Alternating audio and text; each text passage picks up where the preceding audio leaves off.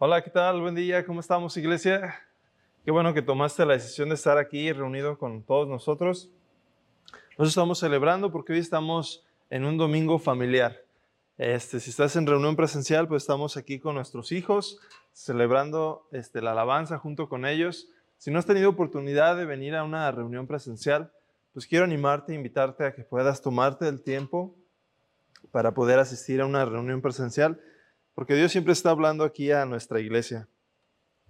Estamos entre series, acabamos de terminar una serie muy, muy buena con, con Pastor Nathan y con Laura acerca de la dimensión desconocida y yo creo que es una serie que, que nos motivó a buscar dónde estamos este, débiles y poner una ancla en nuestra fe para permitir que, que si vienen tormentas o situaciones que nos quieran tumbar, no caer, ¿no? Y siempre regresar a la ancla de su gracia, al ancla, de su gloria, al ancla de su palabra o la ancla también de, su iglesia.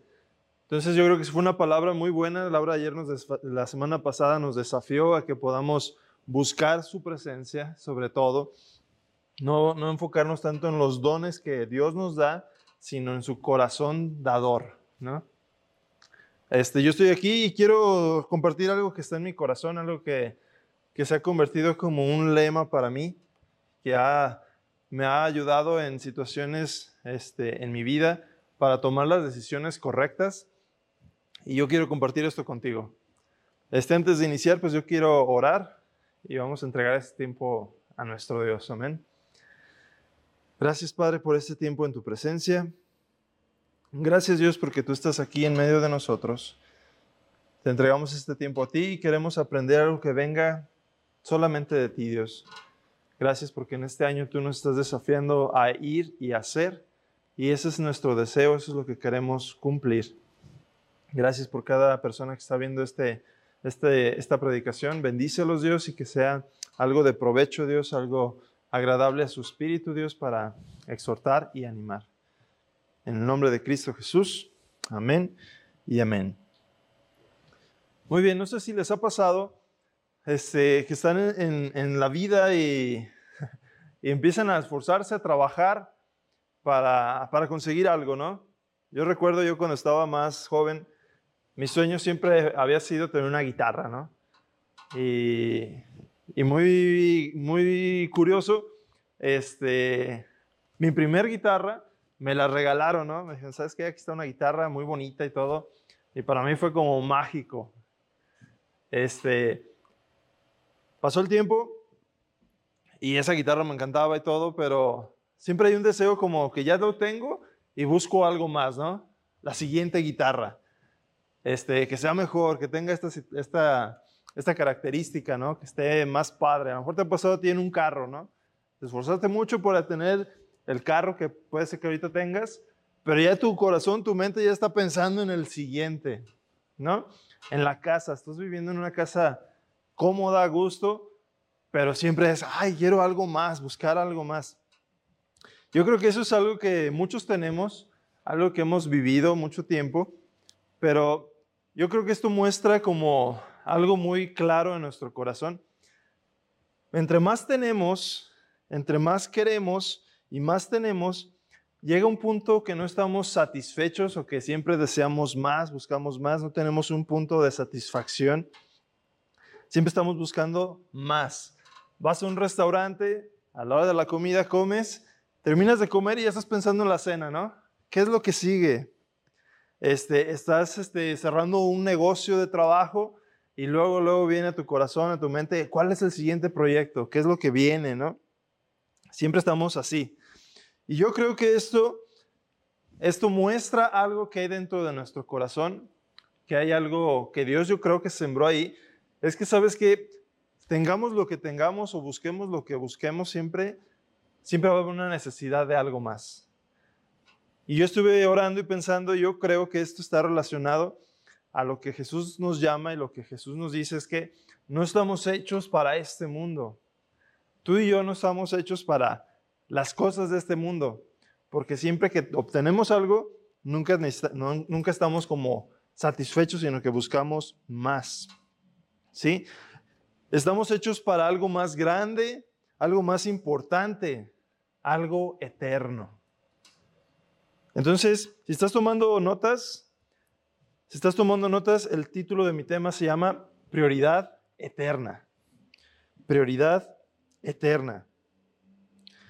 Cuando más nos enfocamos en nosotros mismos, en satisfacer nuestras necesidades, nuestros deseos, las guitarras que queremos tener, los carros que tenemos que queremos tener, los negocios que queremos tener, menos, menos satisfechos nos sentimos. Y cuando más consumimos las cosas de esta tierra, muchas veces nos sentimos más vacíos por dentro. Y la razón de esto, como les estoy diciendo, es algo simple. Es algo que... Es, la razón de esto es que es algo simple, ya que fuimos hechos y creados para algo mucho más grande que nosotros mismos. Fuimos creados para la eternidad. Algo que me gustó mucho que compartían en la serie pasada es que, y de ahí nació como esto en, mi corazón, que acerca de que la eternidad está sembrada dentro de nuestros corazones. La eternidad está sembrada dentro de nuestros corazones. Y todo, toda la personas, toda la humanidad tiene un propósito eterno, ¿sabes? No solo enfocado en esta tierra. Quiero que leamos Eclesiastés 3 del 10 al 11. Dice aquí, yo he visto el trabajo que Dios ha dado a los hijos de los hombres para que se ocupen en él. Todo lo hizo hermoso en su tiempo. Y aquí pongamos atención. Y ha puesto eternidad en el corazón de ellos, sin que alcance el hombre a entender la obra que ha hecho Dios desde el principio hasta el fin. Aquí mismo estamos viendo en este, en este libro de Eclesiastés, unos versículos antes, Está hablando que hay tiempo para todo, tiempo para gozar, tiempo para llorar, tiempo para reír. Y llega un punto donde vemos aquí como si Dios creó todos estos tiempos para nosotros, pero nosotros estamos, dentro de nuestro corazón está sembrada la eternidad. ¿Sí? Y algo que me llama mucho la atención dice en la última parte, sin que el hombre alcance a entender la obra que ha hecho Dios desde el principio hasta el fin. La palabra eternidad, cuando leemos esta, esta palabra, no tenemos una mente suficientemente grande o potente, no sé cómo decirlo, para poder entender este concepto de eternidad. Algo que no tiene principio ni fin. Algo que, que he estado siempre, ¿no? Y algo que yo estaba estudiando un poquito, nosotros no estamos en contra de las personas, no estamos en contra de, de, las personas o, de la forma en la que viven, pero lo que no estamos de acuerdo son en ciertas dogmas, religiones o cosas este, sometidas a las personas para que crean. Y estuve estudiando y algo muy curioso, en todas las, en la mayoría de todas las, religiones, todas están sembradas algo eterno en todas las religiones o las formas de creencia tienen con este, este sentido de eternidad. Y yo creo que aquí podemos ver lo que dice la Biblia, ¿no? Y podemos entender que en el corazón de todos hemos, este, hemos, hemos tenido sembrado la eternidad. Por ejemplo, según la visión budista, la vida es eterna.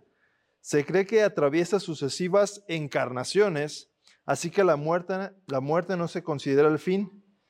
El principal fundamento del budismo es que la vida eterna y cada ser vivo está sometido a un ciclo continuo de nacimiento y muerte.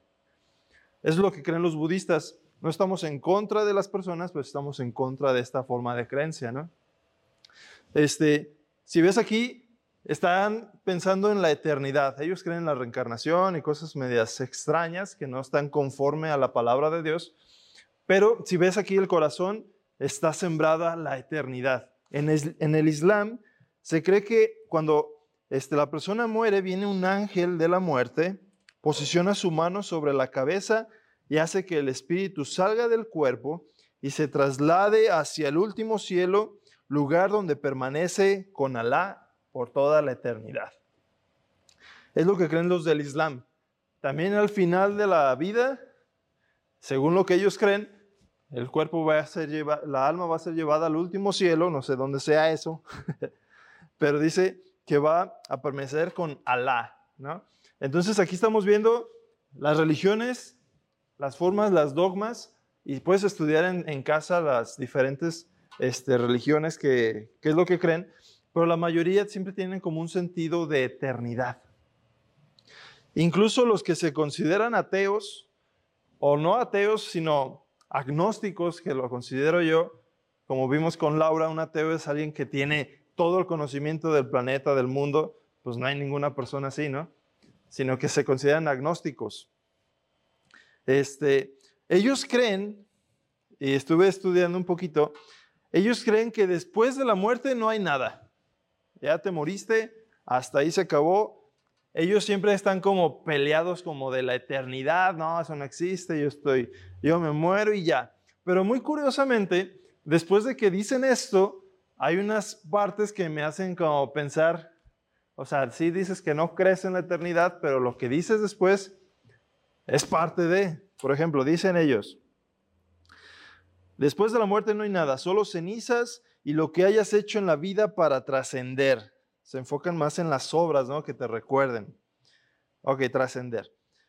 Y luego, checa, leí una, una, un comentario de uno de ellos y decía, mis átomos serán absorbidos en semillas y polen y alimentaré a las aves e insectos que alimentarán a los pequeños mamíferos. ¿Ok? Y luego dice aquí, seré parte de la cadena interminable de reciclaje de materia que es el universo. Mi carbono podría formar parte del próximo Big Bang a medida que el ciclo comience de nuevo. Si ves aquí, dicen que después de la muerte no hay nada, pero ellos están considerando la eternidad, sí, pensando que sus desechos van a estar para siempre en alguna parte, este, que van a ser eternos, ¿no? Que van a estar en el polen y luego después en los insectos y luego después se lo van a comer los mamíferos y se va a morir ese mamífero y va a regresar otra vez, que hasta sus átomos van a formar parte del siguiente Big Bang, que por cierto no hubo Big Bang, ¿eh? Este, pero si ves, aquí tiene también sembrado estas personas, eh, no estamos en contra de las personas, pero sí como en contra de ciertos pensamientos erróneos, este, están considerando también la eternidad, ¿no? Van a estar aquí por siempre, a lo mejor no físicamente, pero sus cenizas, sus restos, etc. La eternidad está sembrada en tu corazón y en mi corazón. Y también esta, esto que estoy hablando acerca de la eternidad hace referencia a que tenemos el alcance para poder hacer la obra de Dios que nos ha mandado en esta tierra, pero no solo en esta tierra, sino hasta la eternidad. ¿Sí? Yo había escuchado una frase de C.S. Lewis, el escritor de, los libros de Narnia, de un libro que tenemos aquí en venta en la, en la librería que se llama Cristianismo nada más, que dice que los cristianos que han hecho más por este mundo son aquellos que están pensando en la eternidad. Los cristianos que han hecho más por este mundo son aquellos que están pensando en la eternidad. Entonces yo quiero invitarte a que podamos pensar y priorizar de esta forma, ¿sí? No fuimos creados para ser queridos, sino fuimos creados para querer. No fuimos creados para llamar la atención, sino para darle la gloria a Dios. No fuimos creados para recibir, sino para dar. No fuimos creados solo para suplir mis necesidades, sino para suplir las necesidades de alguien más. No fuimos creados para juntar seguidores, sino para nosotros ser seguidores de Cristo. Algo que me encanta es este, una palabra que Jesús habla a sus discípulos y se relaciona, en mi punto de vista, directamente con lo que estamos hablando en Juan 12, 25 al 26. Voy a leer la traducción del lenguaje actual, me gustó mucho esta versión. Dice, si ustedes consideran que su vida es más importante que obedecerme, no tendrán vida eterna. Pero si consideran que su vida en este mundo no es tan importante y me obedecen, entonces tendrán vida eterna. Si alguno de ustedes quiere servirme, tiene que obedecerme. Donde yo esté, ahí estarán los que me sirven y mi Padre los premiará. Dice aquí que debemos considerar nuestra vida no tan importante, sino obedecer a Cristo. Estamos rodeados por esta esta área que les comentaba al principio de que somos, que no estamos satisfechos, que siempre estamos buscando más y más y más, que llegamos a un punto donde estamos ya buscando siempre lo que sigue en, lo material o, o el trabajo, lo que sea, necesitamos enfocarnos en que necesitamos nosotros este, considerar nuestra vida menos importante, todas estas cosas menos importantes y seguir y obedecer lo que dice Jesús. Yo esto yo lo considero pensar y priorizar de una forma eterna, ¿sí? Debemos pensar, actuar, priorizar de una forma eterna. Yo soy muy visual y yo recuerdo una vez que me lo explicaron así y eso cambió mi perspectiva en cualquier decisión que tomo, este, en cualquier área de servicio que voy a empezar a hacer. Y quiero compartirlo contigo. A mí me lo explicaron con un hilo. No sé si lo alcanzan a ver. Ahí está el hilo. ¿Sí? Este, esta línea, este hilo representa nuestra vida, ¿no? Y como sabemos, nuestra vida es eterna, ¿sí? Si decides obedecer a Cristo, entregarle tu corazón a, a Él, creer en su sacrificio, arrepentirte de tus pecados, sabemos que tenemos asegurada nuestra vida eterna con Cristo. Si no lo hacemos, la Biblia también dice que nos espera un castigo eterno en el infierno, donde está el llanto y el crujir de dientes, de dolor y todo. Entonces nuestra vida es eterna y este hilo representa eso. Esta sección, esta sección de aquí representa nuestra vida en la tierra. ¿Sí? Solo este pedacito representa nuestra vida en la tierra. Las decisiones que tomas aquí de considerar tu vida menos importante y más importante obedecerlo, eso va a tener por consiguiente que nuestra vida eterna, todo lo que esté enredado en este hilo, que es nuestra vida, todo, todo, todo, esté asegurado con Cristo en el cielo.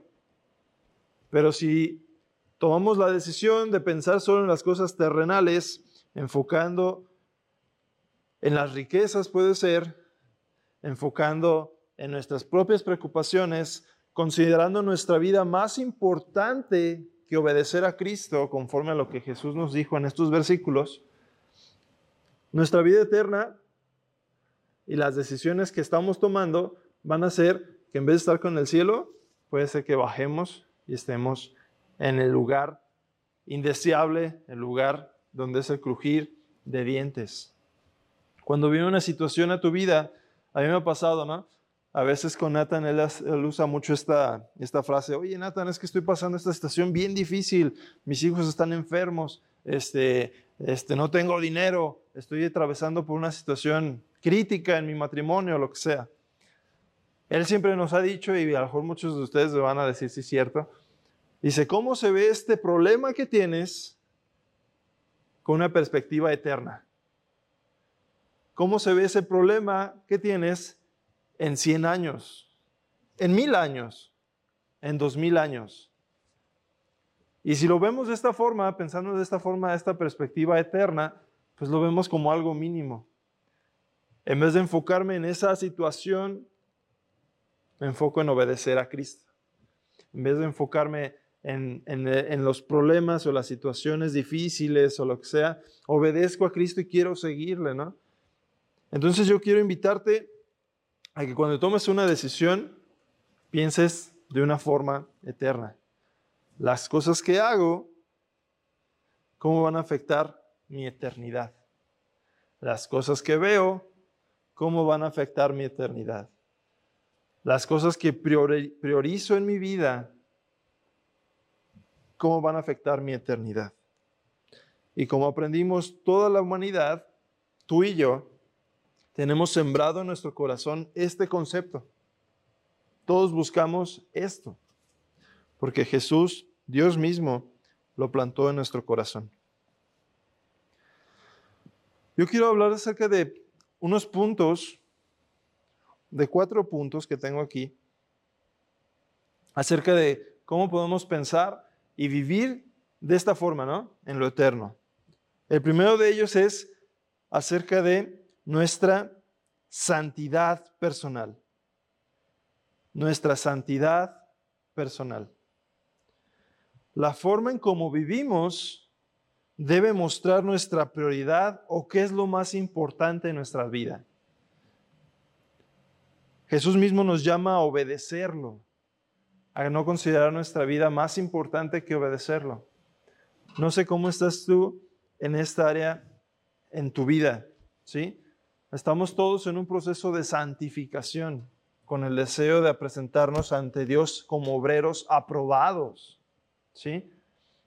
Yo quiero animarte a que podamos buscar la santidad y la palabra santo quiere decir apartado, quiere decir separado. Mientras toda la corriente va hacia ciertas cosas negativas, nosotros estar apartados, haciendo algo completamente diferente que le dé la gloria a Dios y obedeciéndolo. Es por eso que estamos haciendo eso en el grupo de jóvenes, de tener un pacto con nuestro cuerpo, con nuestra sexualidad, con nuestra pureza, delante de Dios y esperar a la persona que Dios nos está reservando para nosotros. Y lo hacemos con un anillo. Es por eso que en el grupo de matrimonios estamos renovando nuestros pactos, buscando no estar yendo con la corriente, sino buscar una santificación en nuestro matrimonio. ¿Sí? Que nuestro matrimonio pueda dar gloria a Dios. Jesús nos llama a obedecerlo y una forma de obedecerlo es creyendo lo que Él dice de nosotros. Y hay unos versículos que me encantan y quiero que los leamos con una perspectiva eterna. ¿sí? Primero dice, tú eres su obra maestra.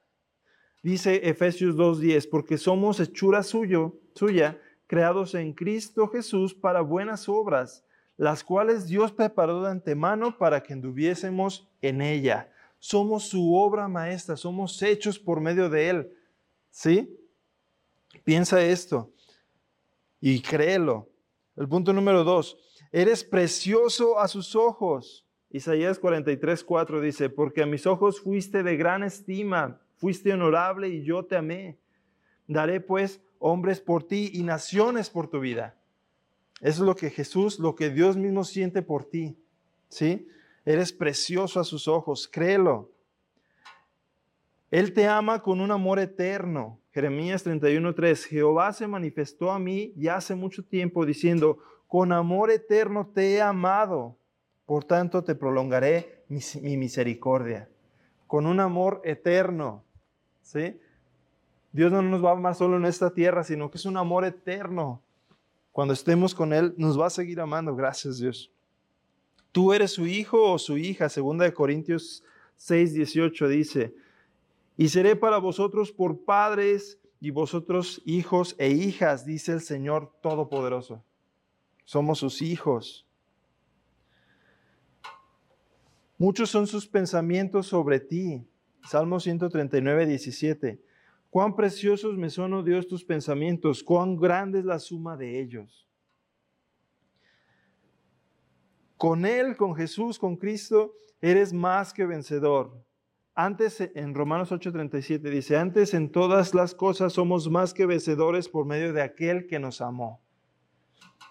Todas estas son verdades las cuales debemos considerar y creer. ¿Sí? ¿Cómo será nuestra forma de vivir, nuestra forma de, estar en nuestra vida si creyéramos estas verdades?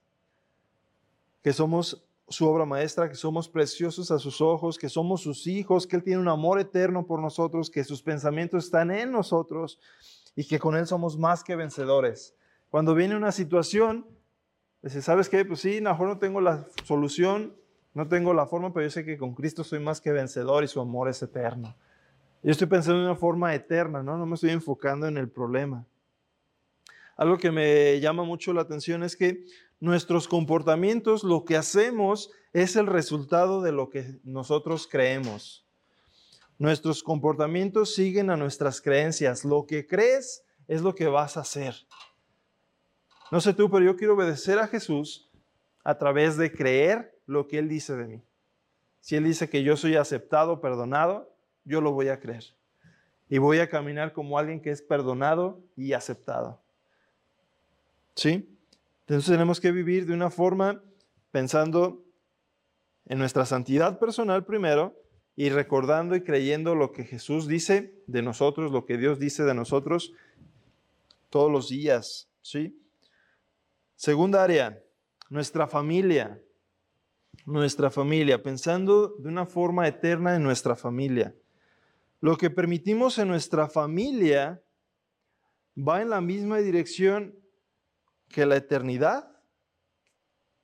Lo que permitimos que entre en nuestra familia va en la misma dirección que la eternidad o va en contra.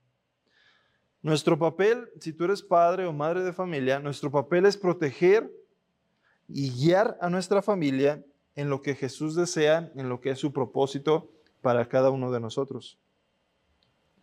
Lo que sembramos en nuestros hijos va a dar fruto en la eternidad. Lo que sembramos en nuestros hijos va a dar fruto en la eternidad. Yo escuché una frase y quiero compartirla contigo. Es una frase de Ray Comfort. Dice, tú o alguien más va a sembrar en la vida de tus hijos. Siempre van a recibir algo. Por eso es muy importante ponernos en la brecha para sembrar lo que es correcto. Lo que siembras en la vida de tu hijo, eso va a cosechar. No sé tú, pero yo cuando pienso de esta forma, que lo que permito que entre en mi casa que lo que permito que vean mis hijos, lo que siembren, lo que están este, participando, y va a tener un efecto hacia la eternidad, en mí entra mucho temor. Un deseo ferviente de, ¿sabes qué? Necesito ponerme en la brecha, necesito orar, necesito estar al pendiente de mis hijos y buscar que siempre esté Jesús presente en sus vidas, ¿no? Para que ellos puedan cosechar los frutos y su vida eterna, porque no sé si sabías, pero tus hijos también van a tomar una decisión, que su vida eterna esté asegurada con Cristo. ¿Sí? ¿Cómo pensar de una forma este, eterna en nuestro trabajo? Cuando tenemos un enfoque hacia lo eterno, hacia lo que Dios este, ha sembrado en nuestro corazón, cambia la perspectiva en cómo pensamos y leemos ciertos versículos este, y ya tiene una, como una forma de verlos, de visualizarlos, de entenderlos de una forma un poquito diferente. Pensando de forma eterna y priorizando de forma eterna en nuestro trabajo. Quiero que leamos Colosenses 3, 24 al 25. Dice aquí, y todo lo que hagan, hacedlo de corazón como para el Señor y no para el hombre. Y checa lo que dice aquí. Sabiendo que del Señor recibirán la recompensa de la herencia porque a Cristo el Señor servís. ¿Cuál será aquí lo que dice la recompensa de la herencia? Yo creo que se considera la vida eterna, ¿no? Asegurada con Cristo. Todo lo que hacemos debe de ser como si lo hiciéramos para el Señor. Todo lo que hiciéramos debe ser como para el Señor. Imagínate cómo trabajarías o cómo desenvolverías tu trabajo, tu, tu empresa, si lo que haces lo hicieras como para el Señor, para que se lleve una gloria en la forma en cómo trabajas. No sé tú, pero yo una vez escuché una frase, los cristianos, los que tienen a Cristo en su corazón, tienen una ventaja sobre todos los demás. Yo creo que hasta estaría padre ponerlo en nuestra solicitud de trabajo. Soy cristiano. Y que eso sea una seguridad de que si te contratan, ah, yo sé que Él va a ser honesto, yo sé que Él va a trabajar bien, yo sé que Él va a estar dispuesto a, trabajar, a entregar las cosas, a ser contable, confiable, porque sabemos que no lo hacemos para el hombre, sino que lo hacemos para Dios. Yo he escuchado testimonios al contrario de, de, personas que conozco que dicen, ¿sabes qué? Es que yo he contratado cristianos y no, hombre, son de lo peor. Qué vergüenza, ¿no? Qué vergüenza. Nuestro deseo, nuestro enfoque debe ser hacia lo eterno. Lo que estás haciendo, el trabajo que te desenvuelves, este, lo que estás haciendo en, en tu vida diaria, es para el Señor, pero también tu trabajo, la obra de tus manos, sí da gloria a Dios, pero también es un ejemplo hacia los demás. ¿Sí? Que puedan decir, oye, ¿cómo estás trabajando tan enfocado, no? Decir, ¿sabes qué? Es que yo no lo hago para mi jefe, yo no lo hago para que Él esté contento, yo lo hago para que Dios mismo se lleve la gloria a través de lo que hago. Imagínate, entregas tu trabajo todo chueco, todo feo, oh, para la gloria de Dios. No, pues gracias. Que sea lo mejor, ¿no? Y como, que, como escuchamos esa frase, que lo podamos vivir. El cristiano tiene una, una ventaja sobre todos los demás porque tiene a Cristo en su corazón y todo lo que hace, lo hace para que Dios se lleve la gloria, como leímos en Colosenses. Todo lo que hagan, hacerlo de corazón, como para el Señor y no para los hombres. Con un enfoque hacia lo eterno. Ya los últimos minutos que tengo con ustedes, quiero este, hablar de esto. Mi último punto es que lo eterno, cuando hablamos acerca de la eternidad, que cuando vemos que Dios mismo sembró la eternidad dentro de nuestros corazones, siempre está relacionado con lo espiritual. ¿sí? Lo eterno está sembrado en nuestro corazón y se, razona, se relaciona perdón, con lo espiritual. Cuando tenemos la eternidad en nuestro corazón, que, que Dios lo sembró, lo espiritual siempre nos va a atraer, como vimos las diferentes religiones, las diferentes formas de pensar, siempre va a estar eso en nuestro corazón, buscando este, qué es lo que viene después, qué es lo que pasa después de la muerte, es algo que está natural en nuestros corazones porque está sembrado ahí. Pero yo creo que en este tiempo en específico, en esta semana que estamos iniciando, debemos estar conscientes de los tiempos en los cuales estamos viviendo. ¿Sí? Y en este tiempo en específico debemos mostrar nuestras prioridades, ¿sí? Que nuestra prioridad es eterna, ¿sí? No se enfoca en costumbres o en situaciones este, extraordinarias, sino que nos enfocamos en lo que Jesús dice. Quiero que leamos Mateo 6, 31. Dice, más buscad primeramente el reino de Dios y todas estas cosas serán añadidas. Mateo 22, 37 dice, Jesús les dijo, amarás al Señor tu Dios con todo tu corazón, con toda tu alma y con toda tu mente. Nuestra prioridad debe ser buscar el reino de Dios.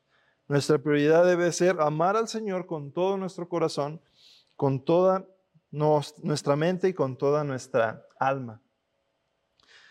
Este, en este tiempo en específico, como lo estoy diciendo, están las celebraciones culturales del Día de Muertos, el Día de Halloween. Y tal vez sea como para ti, como fue para mí en un tiempo, como que, ah, es algo cultural, no pasa nada, ¿no? Este, es algo que tienen que aprender los niños, es algo que deben de, de hacer, están bien chidos los alfiniques, saben bien buenos. Tal vez para ti sea algo cultural que no tiene mucha importancia si tus hijos o tú mismo participas en esto. Pero yo quiero, si puedes tomarte el tiempo, yo no quiero imponer sobre ti mis convicciones porque eso no es correcto, pero que puedas tomarte el tiempo de estudiar qué significa lo que están celebrando, ¿no? Y, y como les dije, las decisiones que tomamos, sean pequeñas, sean grandes, tenerlo en consideración que puede afectar nuestra eternidad, ¿sí?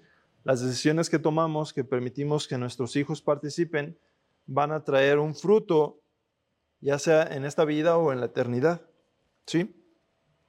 Si analizas como a detalle los significados del altar, de los disfraces, de los dulces, de todo lo que está relacionado con estas festividades, todo está relacionado o inspirado con rituales acerca de la muerte.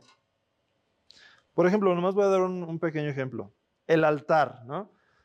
En esta semana mi esposa y yo decidimos este, no llevar a nuestra hija a la escuela.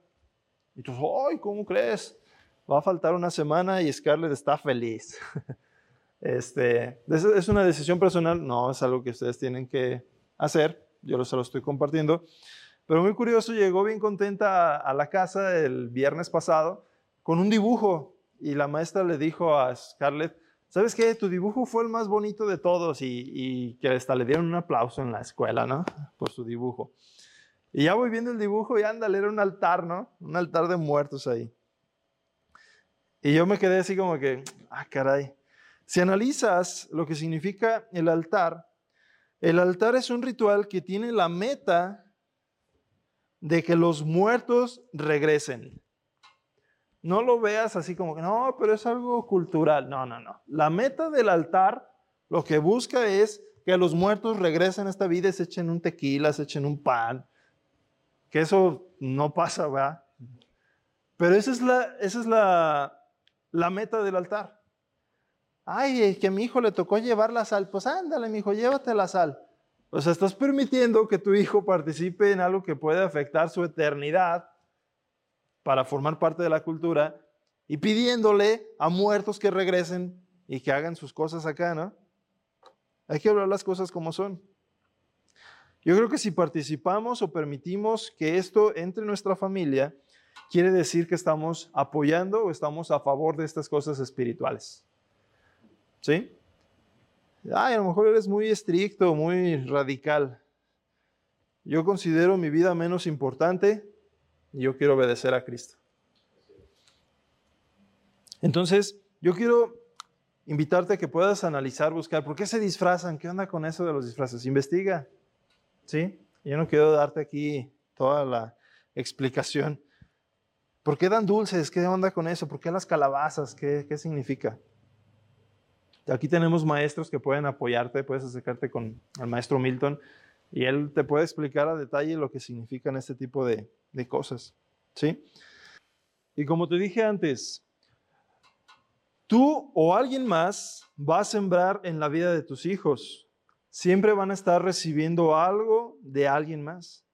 Por eso es tan importante ponernos en la brecha y sembrar lo que es correcto.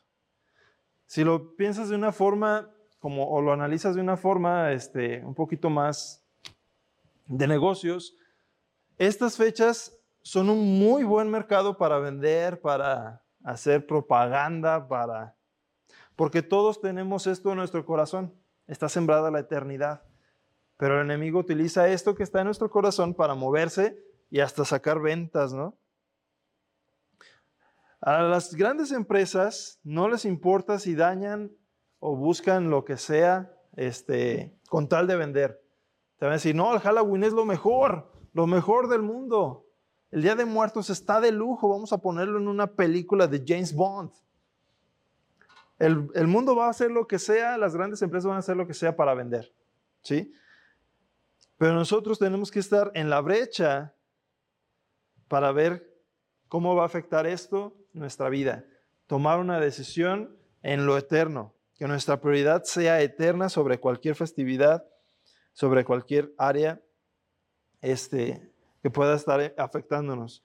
Yo creo que debemos aprovechar este tiempo para ser ejemplo, proteger y guiar. Y si tú sabes lo que significa, si tú sabes lo que es, también es un buen momento para compartir.